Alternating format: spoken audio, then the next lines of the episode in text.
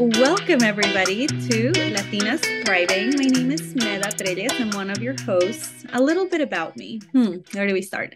I was uh, born in Peru. I moved to the US when I was nine years old and I am probably the proudest Peruvian you'll meet. I have a Peruvian, I have multiple tattoos. My friend Kim is laughing. She's your co-host. She knows this.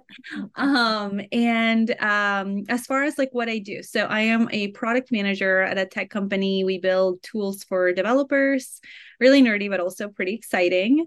Um, and I would say, given the very many paths I've taken, so just to give a quick summary, I um, worked in finance and wealth management. Then I moved over to um, learning how to program and eventually became a software engineer and then started a company and then ultimately figured out what I wanted to be when I grow up, which is a product manager. I think I think that's it. I hope so. Um, and so for that reason, I would say I'm I'm a little bit of an expert when it comes to figuring out when's the right time to switch careers, what things I wish I knew, and um, just that general process. Um, and with that, I want to introduce you to my friend, my co host, Kim Lopez. Take it away, lady.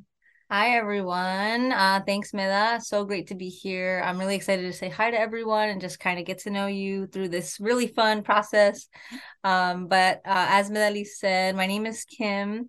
I am from a very small state called Delaware. Uh, you might have heard of it. Um, I am a mom of uh, one little boy and another little one on the way, and I have um, a husband. He's also great, and a cat and a dog. We're very busy here in Delaware. Um, I am a program manager at an education nonprofit. Um, prior to my current role, I have a lot of experience in college admissions and higher education generally. So definitely. Um, as a first gen to college as well, Medaliz identifies in the same way this experience combined with my professional experience i would say definitely i'm really interested in this in these topics um, and in my education nonprofit i get even more experience in this these types of things so really excited to to share a little bit around my experience professionally and personally and get to know the community and Kim, if we had to tell people why did we decide to start a podcast? What are we trying to do here in this community? What would you say it is? Well, we we have always been talkers. Um, oh my god, we got paid for talking, right? But here we are. yes. Um, I think all of the people in our lives know that we talk maybe a little too much. So why not um, take advantage of that? Um, and over, you know, through this pandemic and all these, you know, trying to reconnect and things, we've discovered that we really enjoy audio messaging. Um, so we have a million voice memos that we can um, always go back to, and uh, it's really nice to hear Medaliz's voice often. Um, in good things, bad things, funny things. And so, yeah, we figured people need to hear this. We're having these great conversations. Nine minutes long. That's the max. Actually, has it been 10 minutes? Maybe. Probably. Uh, you know, one of the things that we thought about when we were, um, when we considered starting this podcast was how we felt very lost in a lot of our first experiences. Um, Kim was my very uh, first friend when we when I went to Cornell, and uh, I really wish I had someone that could answer certain questions for me, like how do I get my first internship, or um, is my major, you know, the biggest decision ever that I'll make in my life? Um, or do I even belong here? absolutely. And we, you know, we met at a, a program that was geared towards minorities, um, which was amazing for us because it created a safe space coming mm-hmm. into the space or coming into an institution that wasn't obviously filled with minorities and um, in some ways we find that often we are giving advice to our younger siblings or cousins or folks younger folks in our community. And we just want to make sure that that information is um, shared across all who don't have a meda or a kim who's reviewing their resume or chatting with them the day before their interview or my brother teaching him how to code over thanksgiving so he can get that internship at the idb okay mark i see you you're welcome um, so we hope that that's that's what we that that's a community that we create here in Latinas Thriving. It's not limited to Latinas. It's just the two Latinas talking. yeah. That's how we identify. Yes, we're very very passionate about our identities. And I think other thing I'll just add is like even after we've gotten older, you know, yes, I've worked in college admissions, so this remains very relevant to me. But I think outside of that piece, you know, we're realizing we're in many in many cases the only of you know latina or even sometimes person of color in our spaces. And so we've had to navigate a lot of things without a whole lot of help. And so even beyond that initial how do i get into these spaces? it's like then once i'm there then what? And so we wanted to just share a little bit around um, our experiences in that. No, now, do we have all the answers? Absolutely not. But what we do have are our experiences, and um, we love to kind of we we think really differently. So I think we love to really yes, we do you know, play off of each other and and push each other to think in different ways. So certainly excited um, just to kind of dig in around our our own experiences and push our thinking um, not only one and, and each other, but hopefully with the community as well. Absolutely. And with that, given that we're, you know, at the start of the year, our first topic that we want to tackle is something that often comes up when you're starting the new year, which is should I switch jobs? It often comes, right? New year, new me, like new yep, habits. Of rethink everything. exactly. Like what didn't work for me last year? and so we want to kind of touch on uh, three high level points. The first one is the concept of a shit sandwich. It's a framework that I like to use when I'm evaluating whether I am wanting to move for the correct reasons. Um, we'll also talk about how to go about um, making that, taking that first step, what you can do that. And, and Kim has an interesting story around there. So, very actionable steps like um, related to your network. And then finally, the third um, item that we want to touch on is imposter syndrome. So much of it is how you go into this kind of switch um uh, mentally. So let's start with the first point. Um, the the concept of a shit sandwich. In fact, Kim was surprised to hear about this. She hadn't heard of this before. yeah, I never heard that. Does not sound like an appealing sandwich. well, you know, I, I got to give credit to Mark Manson. He has this personal development blog, and essentially, what he was, um, what he wrote about, and it really stayed with me because I was, I've been a person, and Kim can attest to this, that I have constantly questioned if I'm in the right place. And we got to tell the story, Kim, where you say, Mena, I don't think what you have in your head actually exists because I would tell her, I think it's finance. And then I was like, wait, no, it's not finance. I think it's technology. Uh, wait, actually, I want to be an entrepreneur. So it's just been kind of switching. And even my poor mom at some point was like, you need to settle down. So when I found Mark Manson's blog and um, read about the concept of a shit sandwich, it really blew my mind. Essentially, it's the idea that no matter what kind of role you have, you are going to have to deal with certain things that you don't enjoy. So, for example, if you're a writer, you might love the solitude, you might love um, the creative process, the storytelling, the writing of the book. However, you may not love doing all the press that you need to do or the very very many times you get rejected when you submit a manuscript however and those would be your shit sandwiches that you eat because that's just part of the process. Mm. however what's really an interesting um, data point to look at is how much of what you enjoy about a particular role outweighs the shit sandwiches that you need to eat. And if it's if it's enough so maybe you should call it something else um, right and so for me just to provide an, an additional example um, i uh, recently switched over to being a product manager after running my own startup and I went through this set of this major question, which was what are those shit sandwiches that come with this role? And one of it is managing executives and their expectations. And um, you may not know executives are people who want all of it and they want it yesterday. it's a little stressful.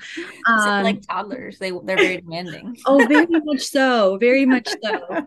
And then the other thing too is um, we go to meetings. I sometimes want to tell people that's my job. I go to ten meetings a day, um, it, and, and and to some degree, it's because product management requires a lot of collaboration. So if I am um, building software, and, and, and actually for folks who, don't know about what product managers do, is we essentially are the folks that tell the engineers what needs to be built. They figure out the how, but we have to constantly be aligned with what the customer's asking for and really truly understand: Are we building for a problem they have, or are we just building features because they've requested them? And so I have to do a lot of I have to attend a lot of meetings, make sure I clarify things things for engineers. Um, but the thing about this role that was super exciting to me was the very nature of shipping things and actually building things from scratch and that's what keeps me going every day is really understanding because it's an, an art to figure out um, how you want to build things in the right way. So something to keep in mind. So start with your shit sandwich. I know that, that concept will make it'll, it'll it'll ensure that you remember this. But let's move on to point number two, Kim. So you've decided just can't eat any more of those sandwiches. It's too much.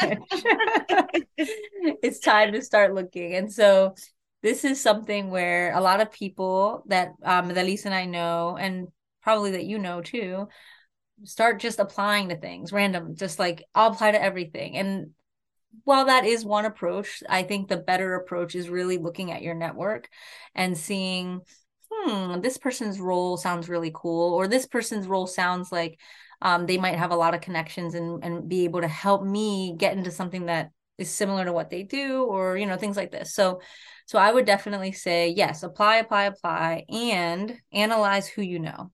Who do you know that is going to be able to make those connections to you? Because nothing is better than i put my application in yesterday and suddenly my resume is at the top because i called XYZ person mm-hmm. and they said, Kim is amazing. Don't you want to interview her?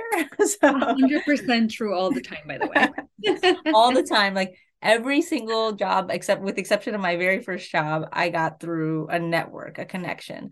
So definitely, I would say, you know, whether you're on LinkedIn or you have an alumni portal or something that you can utilize, like find people that you can connect with. Um, and just reach out and say hey i'm really interested in hearing about what you do. I'm really interested in hearing how you got to where you are whatever it is. Um, some people call them informational interviews just to kind of talk to them and see what they're thinking. My most recent role i i've only been i guess i've been here for about 18 months almost two years in the summer. So um when I was ready to to leave, I really didn't know what I wanted to do. I knew I wanted to do something a little bit different, and so I started looking into my network and who I could contact. I don't think I've ever done that many information interviews. I talked to people at the Department of Education. I talked to people at various universities. I talked to people um, that I hadn't talked to for years. Wow! so you were kind of fun sending DMs left and right. And to clarify, this was all over th- LinkedIn. You just went through your list of contacts. Some of it was through LinkedIn. Some of it was just kind of like, I think part of it was LinkedIn, like who might I be interested in talking to? And then it was looking at the connections of who knows those people. Um, and so I would see, oh, Medaliz is really connected to like these five different industries, and she can probably help me talk to these five different people who are in those fields. Um, and so I ended up talking to a ton of people. Mind you, this is all during like the peak of the pandemic. So all of these calls, I would have loved to do like coffee, but I was having tons of Zoom calls. Um, and so anyway, it was definitely interesting. It felt at times frustrating because it was kind of like, oh, I don't, I, I thought it sounded interesting, but after talking to them, I don't really know if that's something that I want to do. Um, but it was still nice because the people were always so kind and they were always very um, willing to help even if i had never talked to them before so um, i would definitely say it's fun to expand your network in that way and it helps you to figure out what you want to do the job that i'm in now um, I actually had met these folks at the at the organization years ago when I was only mm-hmm. 23 years old, applying for jobs, and we really liked each other at the time. So I kept that connection warm. Um, and when I saw that they were hiring, I reached out, and you know, within a week or two, I got an inter- interview. So definitely um, recommend that you all do that, and um, don't be afraid. Like, don't be afraid to just kind of the people that I spoke to, even the ones that I didn't end up either applying to or anything, they're still people that I like. They're still people that I want to be connected to. Um, and so definitely I would say, yeah, use your LinkedIn, go back through like just like rack your brain. Who do I know?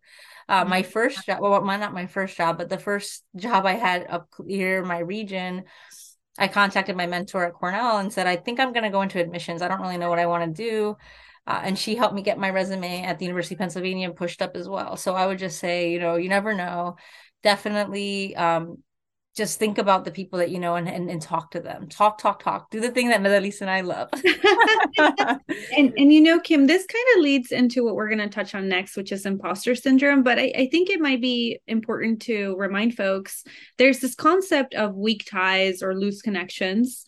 And sometimes you think, oh my gosh, this person is like really accomplished or busy or whatever, right? And you think, like, right. should I reach out to them? What are your thoughts there, Kim? Like, how did you go about um, feeling okay, like just reaching out to folks? Yeah, so Mela knows this. I have social anxiety, so that would definitely be weighing on me. Like, how could they possibly want to talk to me? Like, I don't. I'm not like, why wouldn't they want to talk to Kim? But go on.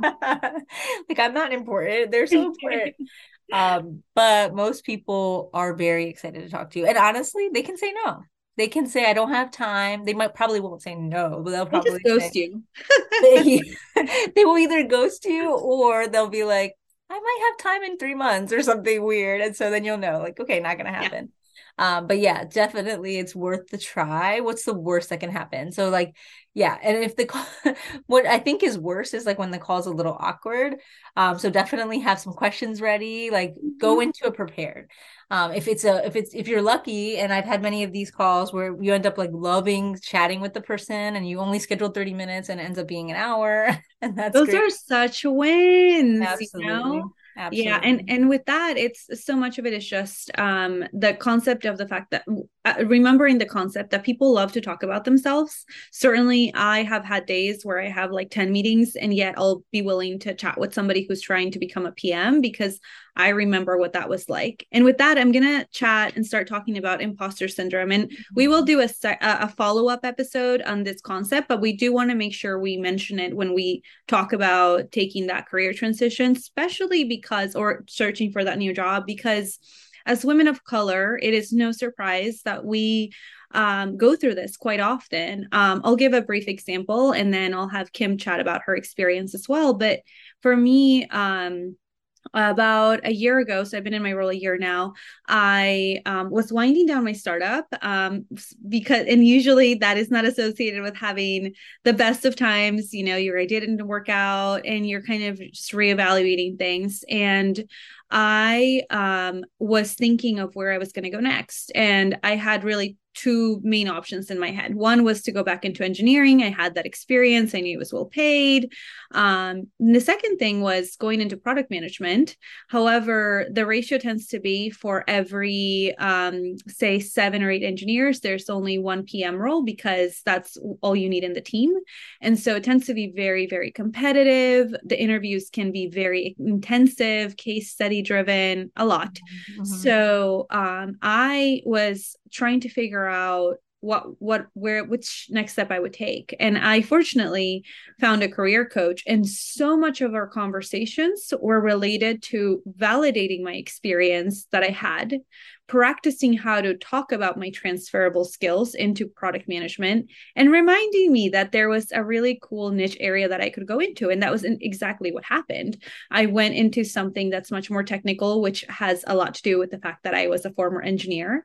And also, uh, there was a really neat uh, fit with the person who hired me because he was a former founder and he wanted somebody who would hit the ground running. And that was 100% your girl. Mm-hmm. So I would say it's very important to think about um, the cho- the choices you're going to make and make sure those are not um, limited by your imposter syndrome. We we go through that and just talking it out loud with someone else like already kind of helps you kind of um, navigate that. So Kim, what are your thoughts? Um, how have you dealt with imposter syndrome and made sure that doesn't affect your um, job search or I guess to manage it maybe? Yeah, no, definitely um, friends telling me I'm I, you are good enough. What are you talking about? Um, yeah, it comes up all the time. Before I talk about that, I just wanted to say very quickly, we probably should dig into career coach um, at some point too, because that Melissa was the first person I knew that had actually utilized one, even though I had heard about it.